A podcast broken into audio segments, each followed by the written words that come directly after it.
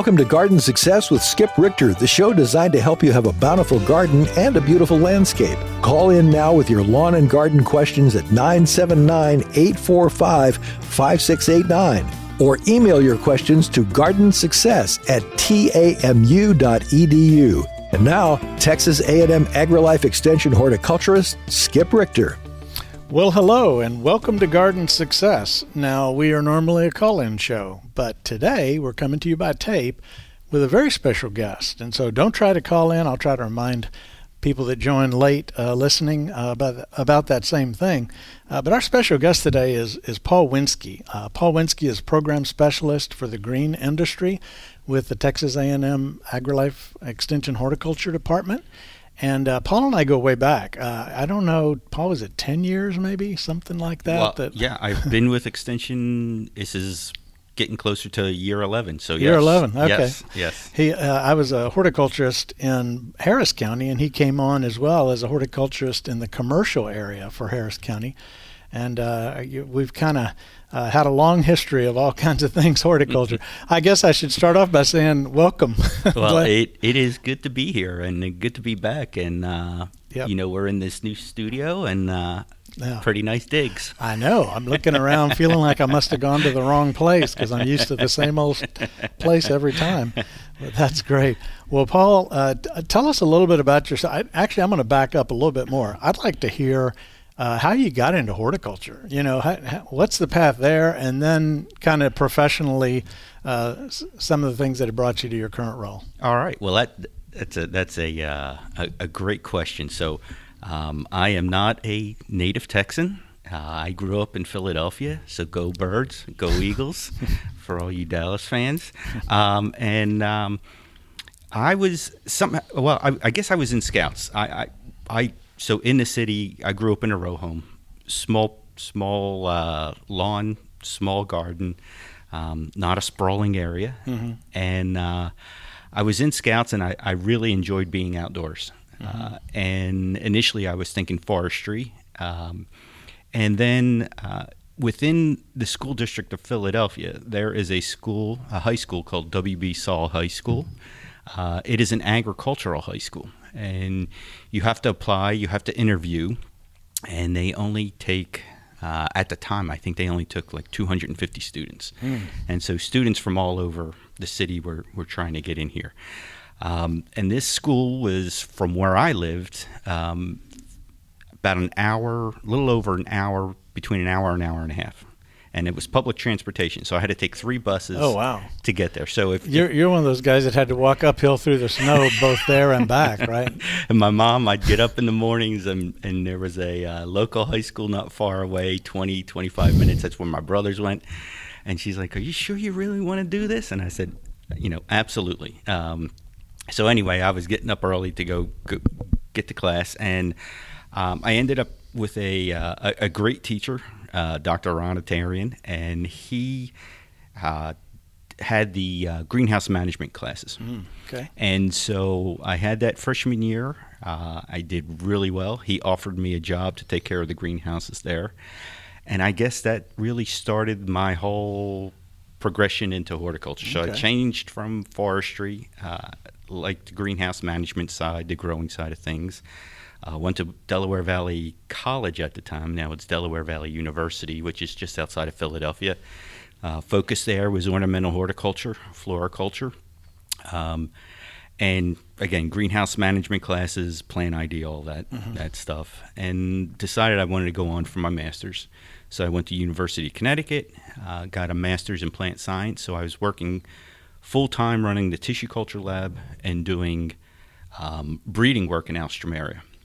And then, uh, since I was an employee, uh, I applied to the graduate school. So I was working on my graduate uh, degree part time while I was getting funded uh, through this program. Okay. Uh, and then from there, uh, then it just really took off. I think you had to jump on a plane after that, I, right? exactly. So uh, my wife and I we got married in May. Um, funding was running out for that program the end of the year, um, and we decided to move to California. And so I was working for a cut flower grower with Alstroemeria, and I was doing breeding work and running tissue culture lab there. was there for about three years, four years. Uh, he went in a beautiful part of uh, North County, San Diego. Um, ocean views, can't beat Yeah. it. 13 acres in production. Um, and like in everything else there, uh, he decided to sell the land to a developer. So I was out of a job then. Uh, and and I, honestly, my wife and I, we wanted to uh, probably get back a little bit closer to the uh, Northeast. Um, so we ended up uh, moving to Charleston, South Carolina. Uh, I worked actually worked for the um, cancer center there at the Mu- Medical University of South Carolina uh, through a mutual friend, doing tissue culture work, molecular bio- biology work. Um, was a great job, but I missed being outdoors, uh, and so I ended up with a position with um, at the time Union Camp, uh, which is a pa- paper company, uh, and I was doing pine and hardwood propagation research, um, w- which was a lot of fun because it was a completely different um, area, working with foresters and things like that. Uh, and then after, um, we were bought by uh, a larger company, and I had a position, but I could see things were changing. Uh, and then that's when we moved out here to Texas. Um, so it was kind of funny because my family thought we were sort of in uh, witness protection program because we were moving like every three years. Yeah, Um, but in in '99 we moved out to Texas. Uh, I was working for Hines Nurseries as a new product development uh, coordinator. I was with them for eight years. Uh, they had some issues. Um, they are no longer uh, in business. They had some bankruptcies and things like that. Uh, then from there, I was working for Syngenta, um, doing uh, technical resources, uh, both on the flower side and then on the bioline side, which was there at the time their beneficial insects, working with growers, uh, setting up IPM programs, things like that. Um, there was a downsizing there. I was on the wrong side, and it happens. And so, uh, ended up in academia now. Uh, had the there was an opening for that position in Harris County for a commercial horticulture agent. Uh, applied for it, got it, and um, it's uh, haven't been looking back since. Yeah. Um, we've uh, you know I, I've I've learned a lot, especially just overall. Um, um, a lot more horticulture. Uh, the commercial side of things I knew, but uh, we were getting questions on all things. Uh, Oh, yeah. I, and I mean, I know, you know, when you and I were there, it it was easy. Then you moved to Brazos, Brazos County, so then I was the only agent. So then I was even You're welcome. Yes, no problem. then I was really on a, you know, I, I was not a uh, heavy into vegetables or or fruit trees and things like that. But the, you know, the resources were there, finding the answers, Yeah. um, you know, all of that, and uh, finally, um, AgriLife figured that there's a gap. Uh, we're missing something for the industry. And they You're talking about the- the the my current green my current for the green industry, and so that's where they decided they wanted to um, they wanted a program specialist to work with the green industry and the and commercial horticulture. Uh, I applied for that, and um, January of this year is when I started, and Yeah. it's been um, a great ride. Uh, it, it's been a, a really nice change. Yeah. Um, okay. Well, good. I'm happy for you. Yes, yeah. Wor- working with the industry, um, getting applied research projects going, uh, writing fact sheets that we I know the green industry needs for growers and things like that. Yeah, you put out. You guys, uh, you and an entomologist, I believe, put out a really good one on aphids. I remember. Yes. And you've done some since then. Yes, so we have aphids, we have uh, two-spotted spider mites, and thrips will be coming out shortly. So we've got a third one coming out. Okay. And so we've probably got about another three or four more that we want to do. Um, but overall, um, just being able to work with the specialists, getting out. Uh, I'm working more with um, TNLA, which is the Texas Nursery Landscape Association. Uh, teaching a course for their certification for the Texas Certified Landscape Associate.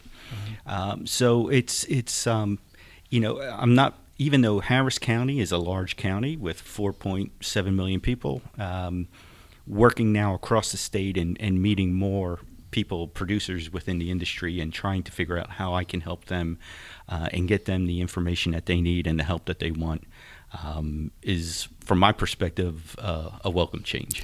One thing I like about AgriLife Extension is there the the horizon the possibilities are endless. Mm, you, you could you could work yourself and four more people to death just just trying to accomplish all the things that are potentially opportunities out there. And uh, so that's a that's always a, a challenge you know to narrow things down and look at what what do we need to be doing. And the, in your case the industry really helps provide input for that. Yeah, and, and and that's really how I see this position is is having the industry tell me what it is that they need and they want. Uh, ultimately, what I'm hoping we get to is a, you know, maybe a growers council or a landscapers council, and they're they're saying, you know, groups of them are are saying, here's the issues, uh, and with the input from them, us ranking them out. You know, Mhm. if we if we've got ten potential projects, what are the top three that we can yeah handle first. We'll go after that, um, and then this way, it's not something that I think they need, but it's something Right. that they're telling me they want, and I can help them find the answers to it. so it's not a we're from the government and we're here to help you exactly, exactly. It's more. th- this is what we need help with, Yeah. and how, how can you help us get? Well, that's the beauty. answer. that's the beauty of extension in 254 counties in Texas, and it's it's locally driven. That's our goal is to get input, so every community has their needs being addressed. And so that was a little extension commercial right there. Mhm. That I, Yeah, and, and you know, I'm I'm getting there over you know. Texas is big, and I, and I know the growers, most of the growers and things, uh, you know, in my area. I'm located in the Houston area, but I've been over to San Antonio. I've been up to Lubbock. I've you know been to Austin. So just getting out more and more. Yeah. Um, and and I know if I wanted to, I could probably be traveling every week, but. Um, you know, I, I've got to take those baby steps. I don't. I don't want to burn out too quickly, but Yes. you know, um, making sure they know who I am and what it is that I can do for them. There you go. There you go. Well, if you're listening to the show today, you're thinking, what's going on? Well, what's going on is Garden Success today is not a call-in day. Uh, we're coming to you by tape. Our special guest is Paul Winski, a program specialist for the green industry with Texas A&M AgriLife Extension Horticulture Department. And we've been talking a little bit about uh, Paul's history, where he's been, and, and as you heard all that, you probably think, "Oh my gosh, that makes my head spin." All those, all those different kinds of roles and jobs, and some of it pretty darn high tech. I'd like to shift gears a little bit and go more to what's going on in people's yards. You know, the people listen to the show; they're interested in their lawn, their garden, their trees and shrubs and whatnot. And I and the elephant in the room this summer was drought and heat, and boy, did it take a toll. A- absolutely, absolutely. Uh, I've g- received several calls, several emails, um, and and you know what? Just driving up here, um, so coming up from Houston, um, tree stress. We're, we're we're seeing early signs of it, Yes, but I think next season we're going to see it. yes, um, probably over the next two or three years. And, Exactly. and, and and people, you know, so we need to let folks know that it's not symptoms may not always occur overnight, especially with Mhm. trees. Um, Yeah. it, it's it's going to happen over time. And if if for some reason we get another extreme cold spell, Mhm. or we're in another drought, you know, Mhm. next year, um, these trees are going to, you know, really feel it and show it. And, Yeah. and y- couple examples. One, some of the things I'm seeing, uh, at least down in the, the Houston area, is um, uh, Magnolia grandiflora, uh, Mhm. southern magnolia. Southern magnolia. There are some commercial plantings that every one of them is dead. Yeah, Um, Yep. so, so it's you know uh, for the producers, for the growers that are growing these trees, they're going to have to be replaced, and if they want those, you know, Yeah.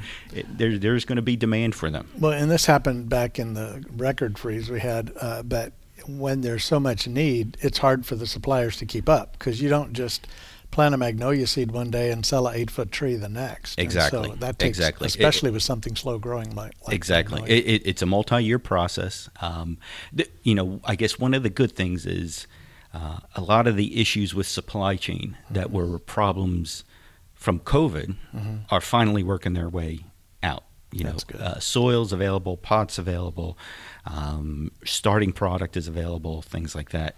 Um, but when you have a higher demand than what these growers are growing, and uh, way back when, when I started, growers would grow, um, you know, basically what we would call on speculation. They would grow more than what was Mhm. already sold. That's not the, the name of the game anymore. People are only growing what it is that they know is either um, already sold or, you know, based on their uh, data or information from the previous year. Yeah. So there's not a lot of extra product out there um, because they don't want to get stuck with it and you know have to scrap it because then that that costs them money. So It's it- it- understandable. yeah, it's it's going to be interesting. Um, demand will be high, um, especially for larger trees and things like that. So. Yeah. Um, and and you know some of the things we're seeing, other things we're seeing, I guess physiologically in the plants. Um, uh, Bradford pears. Yeah. If if you're driving around the neighborhoods or looking uh, as you're going about, you may see some that are blooming. Mm-hmm. Um, I've received an email of pictures of a redbud Mm-hmm. uh, that was completely leafed out, but it's putting out flowers again, Mm-hmm. and so that's a stress response. These trees have been stressed, and uh, it's almost like, hey, we've got to set seed because we're not sure if we're going to make it, Yeah. you know, through the next season. That's true. Uh, and and so that's how that tree is responding. Yeah, the, the ornamental pears seem to be the worst. Well, actually, all pears seem to be the worst about that uh, Mhm. thing. But a lot of other, I think you were mentioning red bud is one that you've had some, or you've driven by and seen them. I've had uh, calls at the extension office on apple trees that are blooming. And, Really? You know, normally a tree sets its buds in late summer and fall for the spring bloom, and then it goes through this dormancy, and then when it comes out, it blooms. Well, we kind of had a summer dormancy almost. Uh, well, not almost, we did Yeah. and uh, trees coming out of that uh, just bloom. It's a shame because you know someone said, "Do I cut them off?" So, and I said, well, no, enjoy them now because that's next spring's blooms, and they're not coming. Yeah, and, coming and, and that's it. So uh, yeah, it, it's going to be interesting because we'll probably be getting calls next spring saying, "How come my tree isn't blooming?" And it's like, "Well, did it bloom last fall for you?" And they'll, they'll say, "Yeah, it normally doesn't." Well, that's that's Yeah. what happened. Well, we I think we take for granted the fact that trees are out there in nature. They've lived there for a long, long time. Many old trees even. And you just assume, well, why would they just die all of a sudden? And then I was thinking back on it, and if you go back to February of 21, here in College Station, it got to about seven degrees, which is too cold Right. for our landscapes and landscape plants in general. And a lot of trees, severe damage. Uh, Chinese elm, major splits on. We lost a lot of Chinese elm, some dieback on a number of different species. Then we go into a summer that was pretty rough, and uh, in fact, let's see, last summer, 22, I think we went 45 de- days over 100 degrees without rain here in Bryan College Station. Okay. And you know, trees have extensive root systems, but when that soil gets pumped dry, you know, they've got to cool themselves. They've got to continue metabolic processes like photosynthesis. And when you shut all that down, it's big time Yeah. trouble. And Yeah. people call and say, "Well, my tree died overnight." Um, well, Yeah.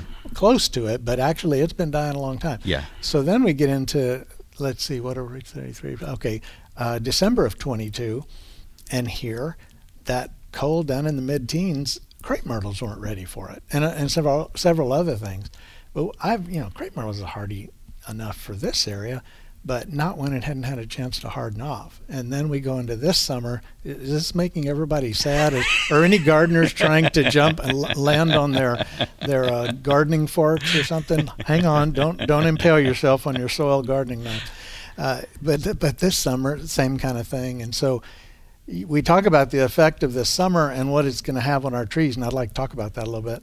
But it's just like one thing after another. Yeah. And these trees are are stressed and they're resilient, but resilient to a point. Yeah, yeah. Everything has its breaking point. Um, yeah, I remember that that first freeze uh, back in, as you mentioned, in 2022, and you know, it was just telling people just be patient.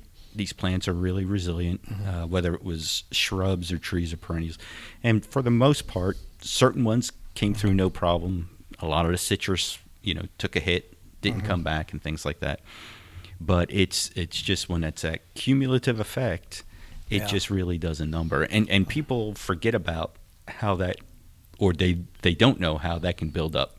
Right. Um, and affect a tree uh, or shrubs in in their landscape, and so it's um, it it is a challenge. But you know, I, I, as I say when I talk to my family and they're shoveling snow, I don't have to shovel humidity down here, and uh, you know, I just uh, uh, it.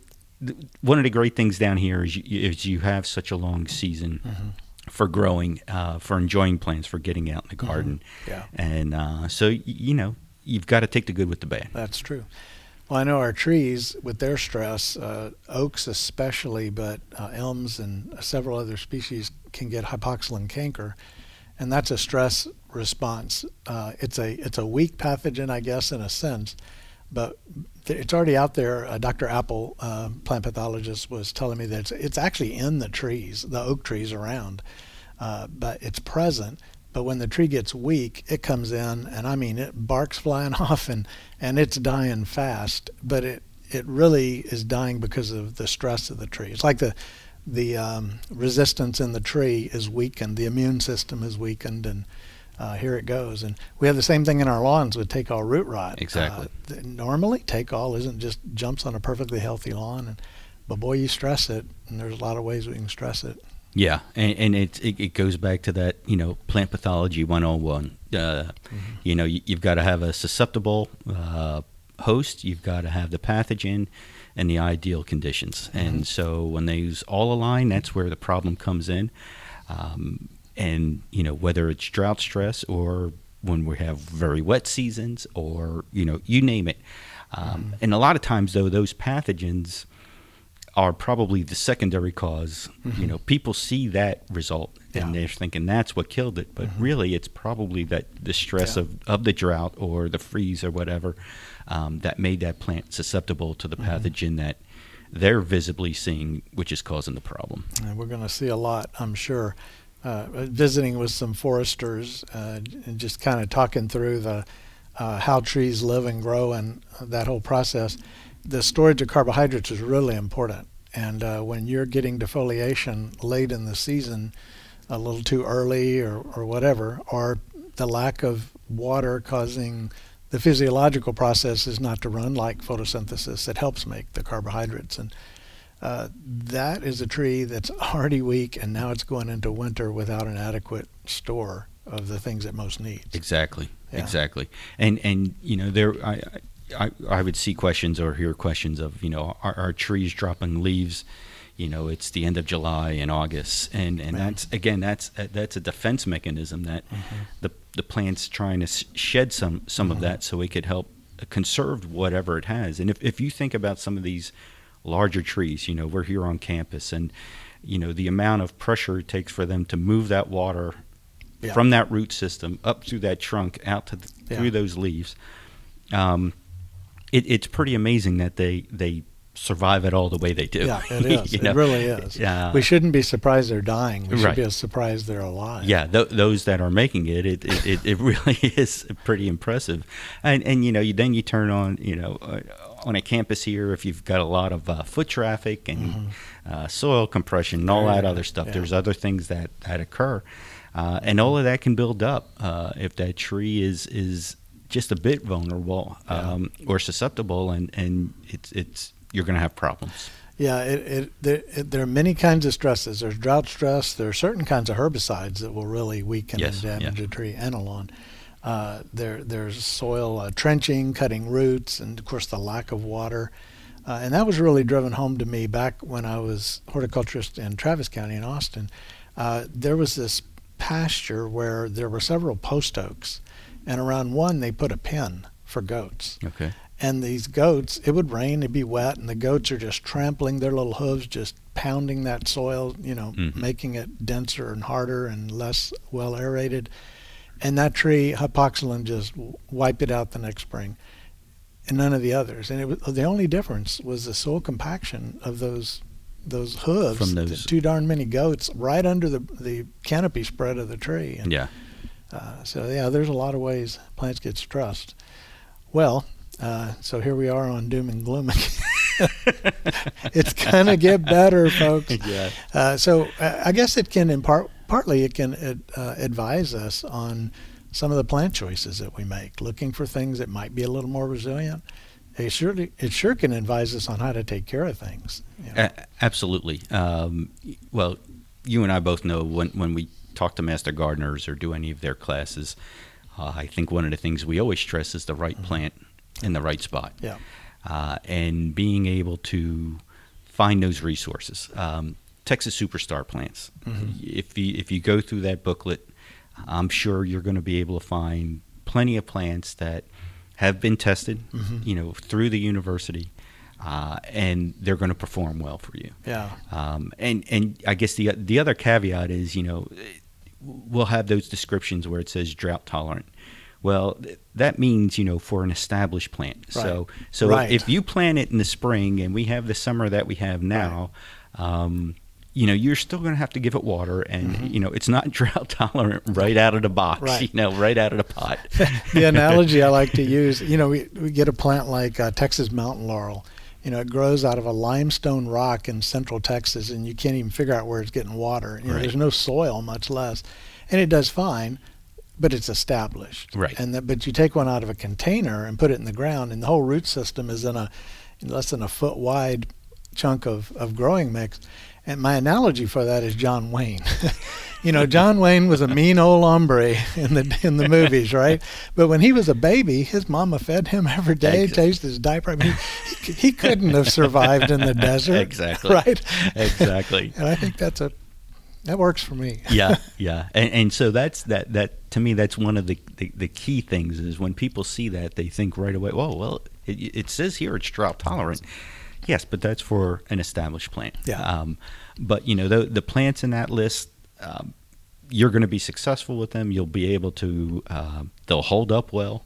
Uh, extreme cases, you know, Mm-hmm. Mother Nature can always throw you a curveball. Yeah. Um, but true. you know, making sure, trying to, I guess, load the deck in your favor by, Mhm. by choosing the right plants. Mm-hmm. Um, when I first started out in extension here, uh, you get um, uh, transplants that people had that had moved from the Northeast of the Oh, yeah. Midwest. Yeah. Um, can I grow lilacs here? Yeah. Nope.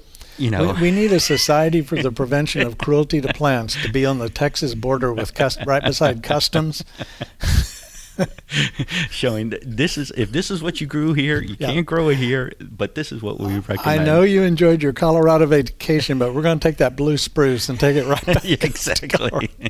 and, and, and so just understanding, you know, the, the, the palette of plants that are Yeah, here um, that, that you've got uh, that you can work with. Mm-hmm. Well, native plants continue to expand in the palette of availability. That- Right. That, was always a challenge: is can you can you buy a bunch of them? And I see some nurseries more and more carrying a wider and wider variety. And it doesn't mean natives are just you know the the be all end all.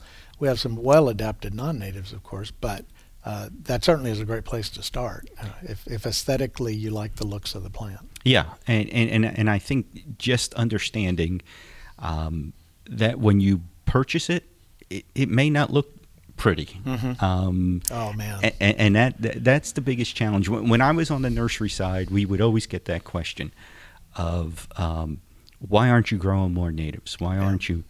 And and the problem is in a five gallon pot or a one gallon pot, it doesn't look good. No. And and and the gardening public. Um, now th- this is was early 2000s, but I, I think it's they're they're getting better. They're starting to understand it more, but um, they want instant gratification. right? Um, it's got to be, you know, B and B, bud, bud and Yeah. blooms. You Yeah. know, there's got to be flowers on it. It's got to look good. We need a four inch pot that's got a dinner plate size red hibiscus bloom on top of that poor little plant. And, and and the interesting thing is, is if you go to Europe, uh, whether it's the UK or Holland or or any of them, you know, they they will sell and purchase plants like that that Mhm. are dormant still, but they've got a nice big label on it. Mhm. But the public understands it and and they Yeah. know it, and so the, the, they, there's no issue purchasing. Where here they want Yeah, it look good. They want to drop it either in a, a big planter or in the landscape Right. and be Well, done with and it. And you see that when shoppers are at a garden center, they're going through a tray of marigolds trying to find the ones with the most blooms on them, or wh- whatever the plant is. And really, we should be buying a plant that is not having to take care of all those current blooms. Let's get the plant growing and healthy, and then it'll put a lot more blooms on. yeah, uh, you know, buy it m- with more buds than with Yeah. Mm-hmm. more open blooms. But that, that color attracts you. you. You've only got, you know, it's a very short period of time that as they're coming into the garden center that catches their attention. Yeah. Uh, color cells, and so that's you know that that's the way they're programmed, Yeah. and so the growers have to have the product looking like that Yeah. in order for them to for it to go off the shelf. Well, you mentioned Texas Superstars, and uh, those of you listening, if you go to the Aggie Horticulture website, it's aggie-horticulture.tamu.edu. There's a link there to the Texas Superstar plants, as well as Earthkind roses and other kinds of uh, plants that just have a way of surviving here without us. Absolutely, and and the good thing is uh, they've been tested. Uh, they've been trialed throughout the state. You know, if you think about it, north to south, we're what zone six, zone five, down to probably zone ten now, down in the Yeah. valley, um, and so climatically that's di- diverse. And if you go west to east, the amount of rainfall is from just about ten inches to what over forty, maybe close to fifty Well, inches. Yeah, well, over 50 even Yeah, as you uh, get all the way to orange. in, in East Texas. So, you know, finding plants that perform under those Mm-hmm. growing conditions is a challenge. So that's one of the things that uh, AgriLife does is we've got these folks, uh, these committees, these groups that are Mm-hmm. evaluating these plants across the state to see how they will how they will perform, um, so that when they make that list, you can feel pretty confident that all right, if I get, if I start with a good plant and I, I've got this plant, I, I should be able to uh, get it into my landscape and enjoy it for for more than one season. Right. If it's a you know a shrub or a perennial, you there are some annuals in there, and you, you know your annuals are going to last for one season, but you know that you're going to be successful with it. Yeah, that that is true.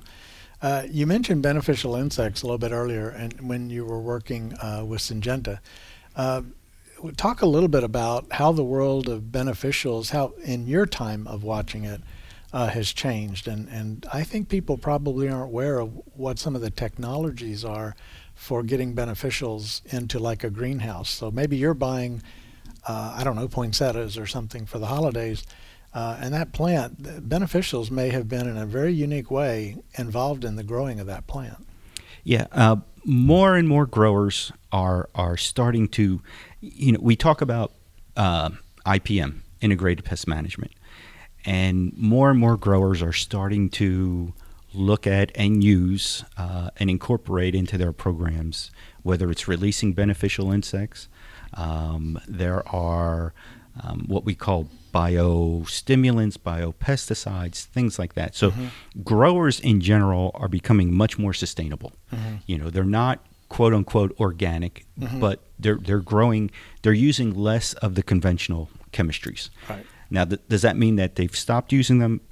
No, um, but they can use them a lot less, which which is which is a good good thing. Well, and, and part of it is knowing how to use them. And, and you know, you, it's not like you just turn a bunch of ladybugs loose and go on spraying Sevin dust on everything. Right. because you Right. have many ladybugs. Right. So they, they have uh, softer technologies in terms of sprays that don't kill beneficials as bad. Ex- They have they have timing and, and days to wait before you release a beneficial. A whole scheme of how to do that. Right. Um, understanding uh, lo- the, one of the terms we use uh, in the greenhouse or at the nursery is um, looking at the thresholds. Where, what what is the population, the pest population in your crop?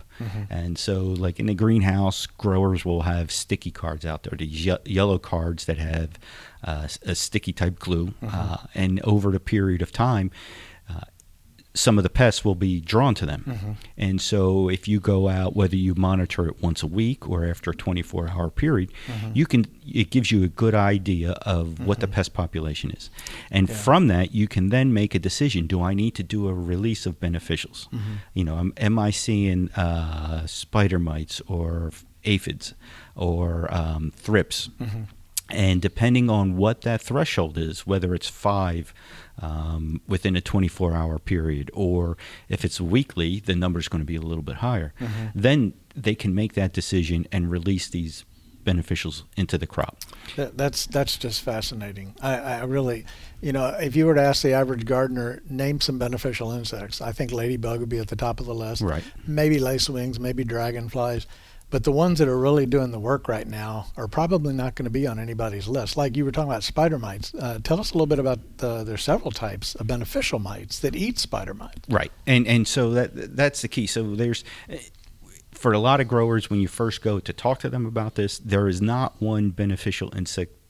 There's no silver bullet that will that will feed on everything. A lot of these guys are are what we call specialists. They will feed on just aphids, or they will feed on just uh, two-spotted spider mites. Um, but a lot of them are um, there's a lot of predatory mites that are beneficial, and they have a voracious appetite, and they, if if the uh, prey is there, they go after it. They feed on them, um, and they do an excellent job. Yeah. Um, but you have to be proactive. You can't really be reactive when Mm-hmm. Yes. you're when you're releasing beneficial insects because i- if the pest population gets too high, they'll they'll never catch up. Mm-hmm. But with that being said, there you can then a lot of these companies that produce these beneficials, um, they have what they call compatibility charts with regard to the active ingredients, the pesticides that are out there, and they're they're basically in a one one through four scale. Um, one meaning that they are probably the softest. Um, will they knock out a few beneficials? Yes, but they're not going to wipe out the whole population. Um, and so knowing what was sprayed or what you have uh, in order to knock it down. Um, and then the other thing is, uh, are any of those active ingredients, are there any residuals uh, effects to them? Right. Um, because if, you- if you get something and you spray, say, like orthene, um, its residual in certain cases is up to four weeks. So if you sprayed orthene and then you come out a week later and you want to release beneficials, you're, you're wasting your time and money because they're not going to establish that the residual from that orthene is going to knock them out. And, and so you, you've got to, you know, the growers that understand it and do it and know it, um, they have gotten really good at it. Um, and it's like anything else. There's always that learning curve. Um, and so you start to see, you know, the price per square foot with these inputs starts to go down with the beneficials because they get they understand how they work, um, how they release them. Uh, there's different ways you can sprinkle them out.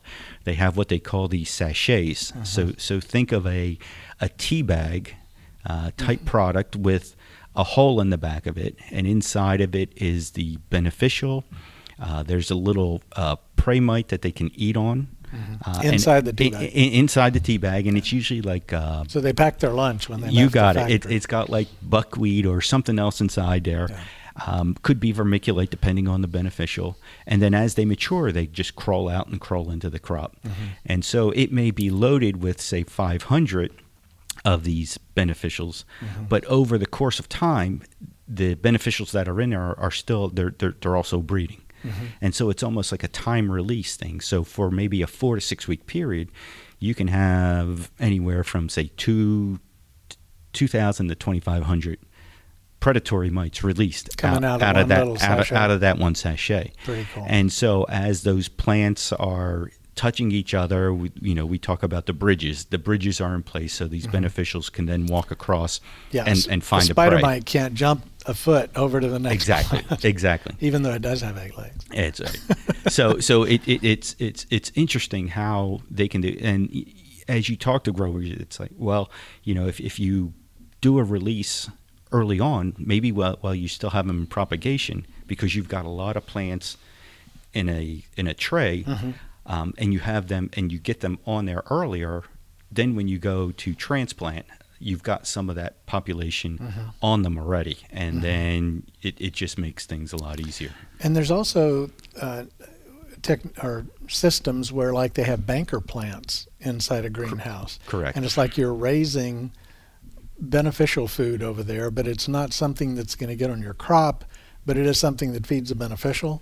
Right. So it, it's more of right. It's it's feeding and it's giving a place for that beneficial uh, to go through its life cycle. Um, so. Uh, a lot of times, banker plants are, are a- a lot of them are used for aphid control, um, and the predatory uh, wasp, parasitic wasp, is is growing and developing uh, in these banker plants, and then as it hatches out and matures, it then is flying around the greenhouse. And, Yeah. and when we say parasitic wasp, these things are very tiny. Yeah. It, it's not like the wasp that you would think in the landscape. When they're fully adult size, they fit inside the body of an aphid. So ex- that's right. That's right. That's small. And and so growers will have these uh, banker plants throughout the crop, uh, and then these uh, parasitic wasps are releasing, and then um, parasitizing any of the aphids that are there. So Yeah. it, it's the, the systems, the growers that have it figured out, they they're really dialed in and tuned in, and they're doing an excellent job with Yeah. it. That that is neat, and and they've experimented with a lot of other ways of releasing. I was looking at an article. I can't remember which of the industry journals it was, but uh, using. Um, Gosh, I can't. The little aircraft, uh, The drones, drones. Yes, yes, yes, yes. to fly through and dusting Yes. beneficials through a, Yeah, a so uh, so they're doing that a lot uh, in orchards, Mm-hmm. um, in uh, vineyards, um, and so the one company is called Parabug. And so if, if you if you ever look it up, it's P A R A B U G. Um, you can see their videos on um, YouTube, and and it's really interesting because they they control it and. Uh, there's a cylinder that has the beneficial insects in it with a carrier, usually vermiculite in this case, and they are dry, uh, flying over top of the canopies, and the predatory mites are being dropped down over top of it. So again, it's it's it's always that how do we get them there Yeah. most efficiently, um, and getting them there when they're you know they're alive and, and Yeah. they're ready to, to feed and, and do what they need to do. What a World War II battle scene, right? The all these just flocks of her, of planes going over and and paratroopers coming out of the planes, and that's exactly yeah, what they're- exactly. And and now we got spider mites, you know, not spider mites, but the predatory mites dropping out and Nice. uh, establishing on the on the trees and, and in the vineyard. So it, it's it's interesting how the technology goes from greenhouse to outdoor to nursery to you know orchards and things like that. Mm-hmm. Yeah, it is. Well, I know we spent a little time on beneficials, but I knew listeners would be interested in the fascinating world of where all this is going. Right. That's just really cool. Right. Well, I'd like to you to talk a little bit about some of the trials you've been doing. Now, this could go, you can go on all the way back to um, down at uh, P2 down in South Harris County and, Okay. and some things, but uh, currently what your trials are now. So one of the things I did this year was um, in the past. Now, now that I'm part of the uh, the team, the committee for the Texas Superstars. Um, we used to have when Dr. Pemberton was up in Overton, he would always do an, an outdoor trial, bedding plants. Um, replicated. Uh, it, it was great to see how they performed uh, in the in the uh, in the beds, in ground, and things like that. Um, well, Dr. Pemberton has retired. Um, we did not have that trial this past year. Uh, so what I did was where I'm located, I did a uh, containerized trial. So I had 14 inch pots, soil, uh, and I had 50 entries, uh, 50 different types of plants. Some were combinations, uh, some were uh, single species, uh, and had three rep- replicants of each one. So it was set up on drip irrigation, it was on a concrete slab, and it was hot as Hades out there Yeah. uh, for, for these for those plants. And roughly when did you plant all these so flowers? so this was planted, uh, I would say, the end of April. uh-huh. Uh, So they didn't exactly have a head start when Nope. Nope. times were good. They did not, uh, and that it went up until um, Labor Day. Labor Day. Labor Day. I, I remember the field day you had out there. I can't remember when that was, but uh, we had been through. We just got through talking about how bad this summer was, and stuff looked great. I Yeah, mean, that there's was some exciting new things. That was the uh, yeah. The field day was end of July, uh, and and so it was um, yeah. It was interesting to to see. You know when. When you're there seeing it day in and day out, Mm-hmm. it's like you, you know what's going on. But when you have people come out that haven't seen it, Mm-hmm. and that's the first time they're seeing it, and they're getting excited, it's like okay, you know we're Mm-hmm. we're we're, we're, we're hitting the mark here. Um, And so there there were some of the things that I thought were interesting was there's a series um, from Syngenta on of, of petunias, a, a small flowering one called Itzy. Um, that thing bloomed all summer, and most petunias a petunia blooming. Yes. the summer. usually by the Mother's Day, definitely by Memorial Day, your petunias are probably done blooming in the landscape. Wow, Um, and this thing just did not stop. that's amazing. Um, and and it was profuse bloomer. Um, and so, you know, it's if I was the breeder, I'd be working with that to get Yeah. more heat tolerance into some of the other lines of uh, Yeah. petunia because of that. Uh, whatever that gene is, or whatever it Yeah. is, a combination. Um, that for for this area for a petunia to bloom all summer was was really pretty impressive. That's that. Is it, it? Does it have a growth habit, kind of like a wave petunia or something, where it's coming over the sides? Yeah, it, it, it has that mounding habit, Mm-hmm. um, but a very it's a uh, it's a smaller Mm-hmm. uh, flower. You know, not as large as what a wave would be. Okay. Um, much smaller, um, but very compact, uh, and and it's uh, it, it would be idea in the landscape. It would probably do well as a ground cover. That's cool. Um, in the container, you know, it, it, it had that spilling effect, you Mm-hmm. know, um, so it was coming over. But there were, you know, we had some lantanas that it did extremely well. Um, Coleus, I, I think some of the Coleus, uh, the series that we had was called Talavera. That's T A L A V E R A. Mm-hmm. So if you see that next year, there was, I believe, five different colors.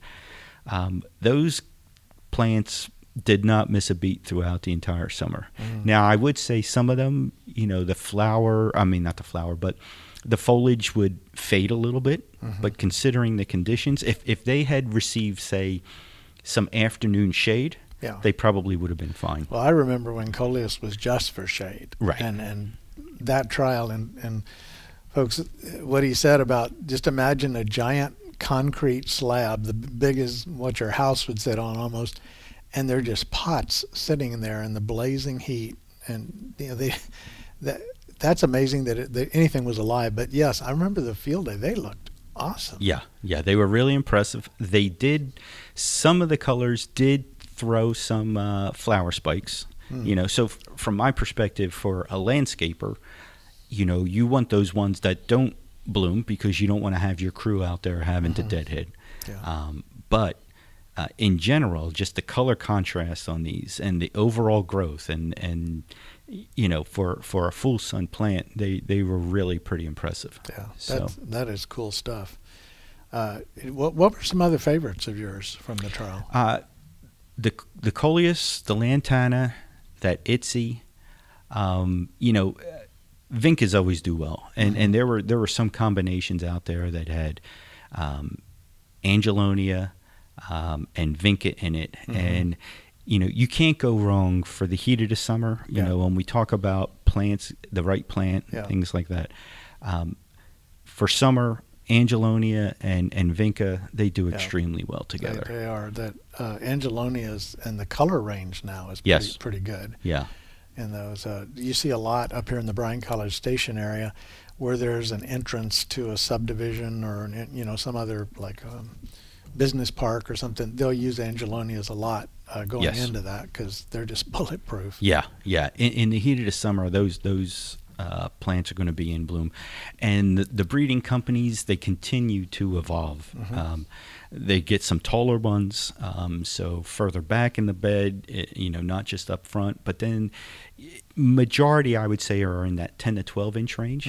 Um, but there are some other ones that have a little bit taller, and the flowers are are a little bit bigger.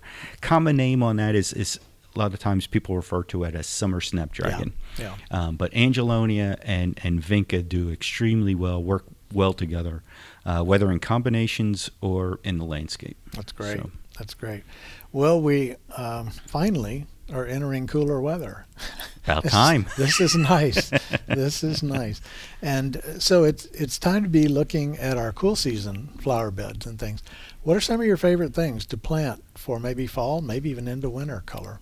Yeah, so it, it interesting you said that because I, I was just out at this morning. I, I stopped by um, Spring Creek Growers uh, in Waller, uh, and I could see they've got their pansies that are ready. They they are coming along. So um, pansies are great, um, and they and they will tolerate you know freezing temperatures uh, depending on how long that, that frost is going to last. But they they are very cold tolerant.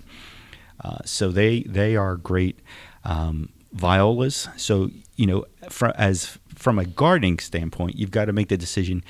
Uh, what I tell people are uh, um, pansies are going to have larger flowers, but not as many. Yeah. Um, if violas, smaller flower, um, but it's very profuse Yeah.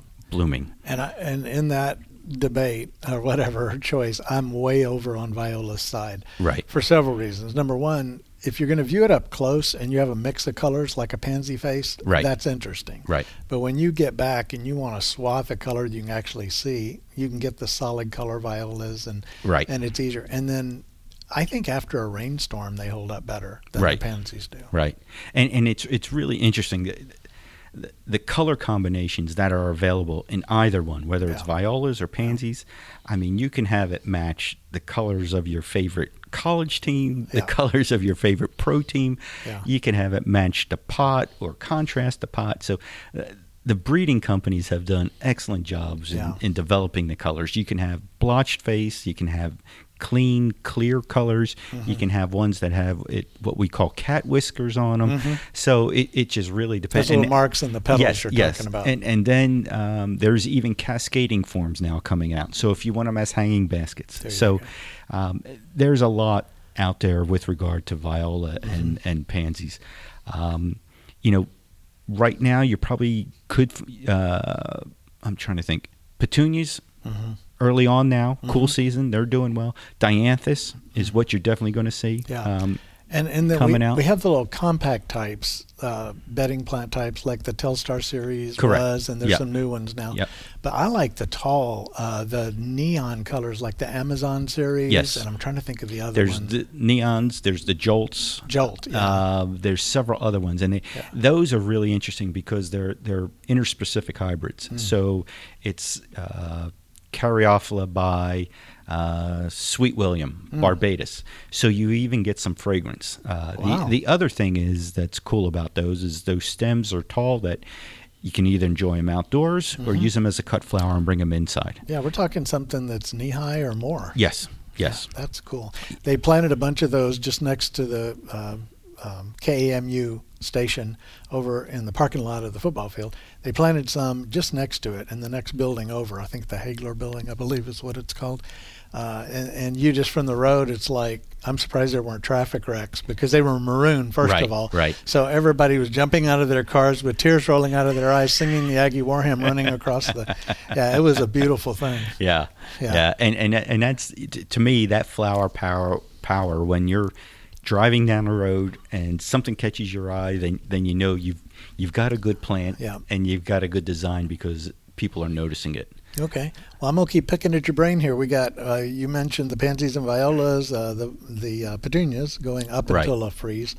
Uh, we talked about dianthus. Uh, any other things that uh, could be annual plants or shrubs or any any version of a flower that Well, one of the things I I really like this time of year is some of those ornamental kales and cabbages Mhm. because you're growing them. You know, it, it's there's always plenty of flowers, but how do you bring some other textures uh, and, and colors in? Mm. Right. And so those ornamental kales and cabbages just really set Yeah. things off differently. they do. And Yeah. and so you can have purples, you can have different textures in there. So so always think about it's not always sometimes it's not always about the flower. Right. Um, it's about some of these you know foliage plants that could add some unique interest, you know, depth and texture uh, into the landscape. And kind of mixing back in some of the things you were saying about colors, I think that one of the prettiest beds I ever saw uh, was they had Dusty Miller with uh, a white and a very light blue and a darker blue viola all around it, and that silver mixed in. Yeah. It, it was Yeah. just it was stunning. And but that's bringing the foliage like you're talking Exactly. And I bet you if you went out there like at dawn or dusk, that would pop even more because that white, you know, that whitish, that silver Yeah. i- is, going to pop then. Yeah. Uh, yeah. So, and, and, you know, you mentioned that Dusty Miller. That's another good, Mm-hmm. cool season crop um, for us here. Oh, and alyssum. I, I really like alyssum. Yes. Um, low growing, lots of flower power, great fragrance to Right. it. Uh, it does bring in, you know, if there's beneficial insects Yes. in the area, it brings them in. So. The little parasitoid wasps Yes. you're talking about Yes. and hoverflies I've noticed a lot yes, on alyssum. Yes, and so uh, it's it's a really good plant um, for the cool Yeah. season. Kind of a extremely well. If you get enough of it, it's kind of a honey fragrance in Yes. the air. It's a real nice yeah, light yeah, fragrance. it's, it's a nice. it spills over a container well. Yeah, uh, so- sometimes majority of the color is going to be in that purplish blue, Mm-hmm. but there is like a wine color or mauve maroon, and then there's white, White, and yeah. an off white and things like that. So there, there's there's a pretty broad color range Well, um, since, with it. since we're talking about alyssum, I want to shift out of the winter season just for real quick. We'll come back.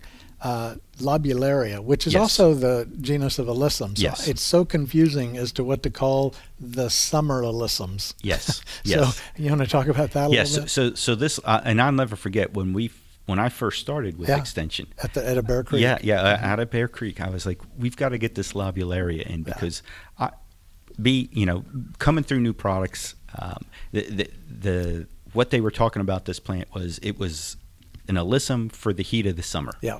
So if you like to listen in this in the you know uh, during the winter, early spring, um, this is going to what you're going to need for the for, for the winter, Yeah. and um, or, or I'm sorry for the summer.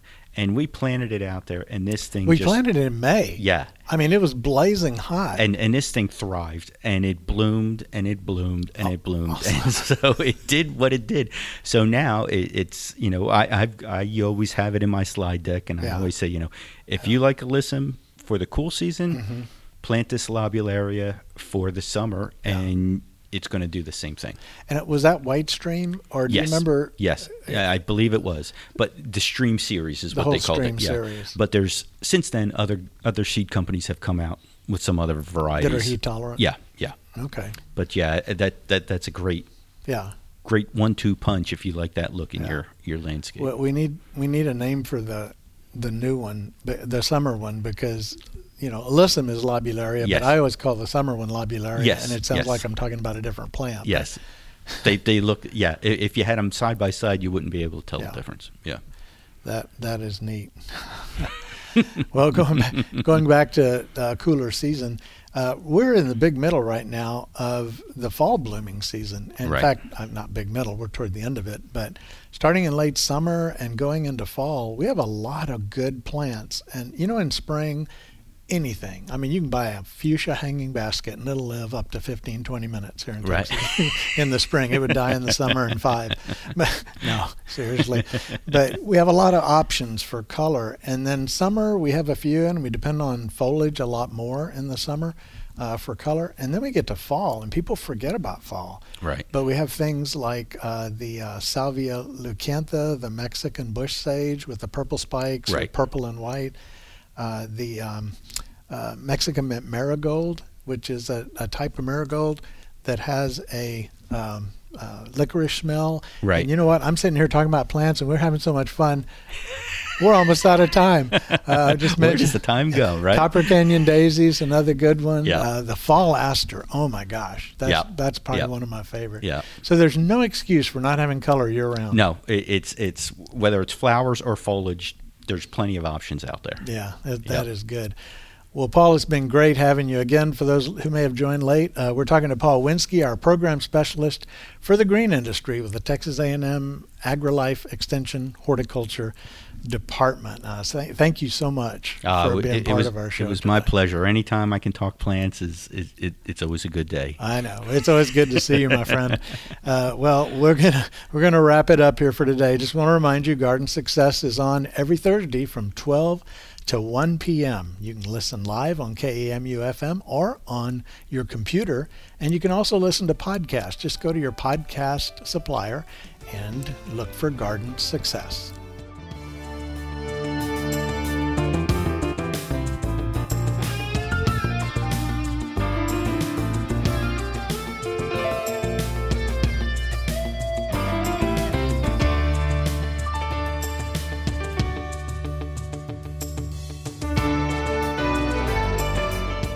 You've been listening to Garden Success with Texas A&M AgriLife Extension horticulturist Skip Richter. Join us again next week as Skip discusses your questions about gardening and landscaping in the Brazos Valley.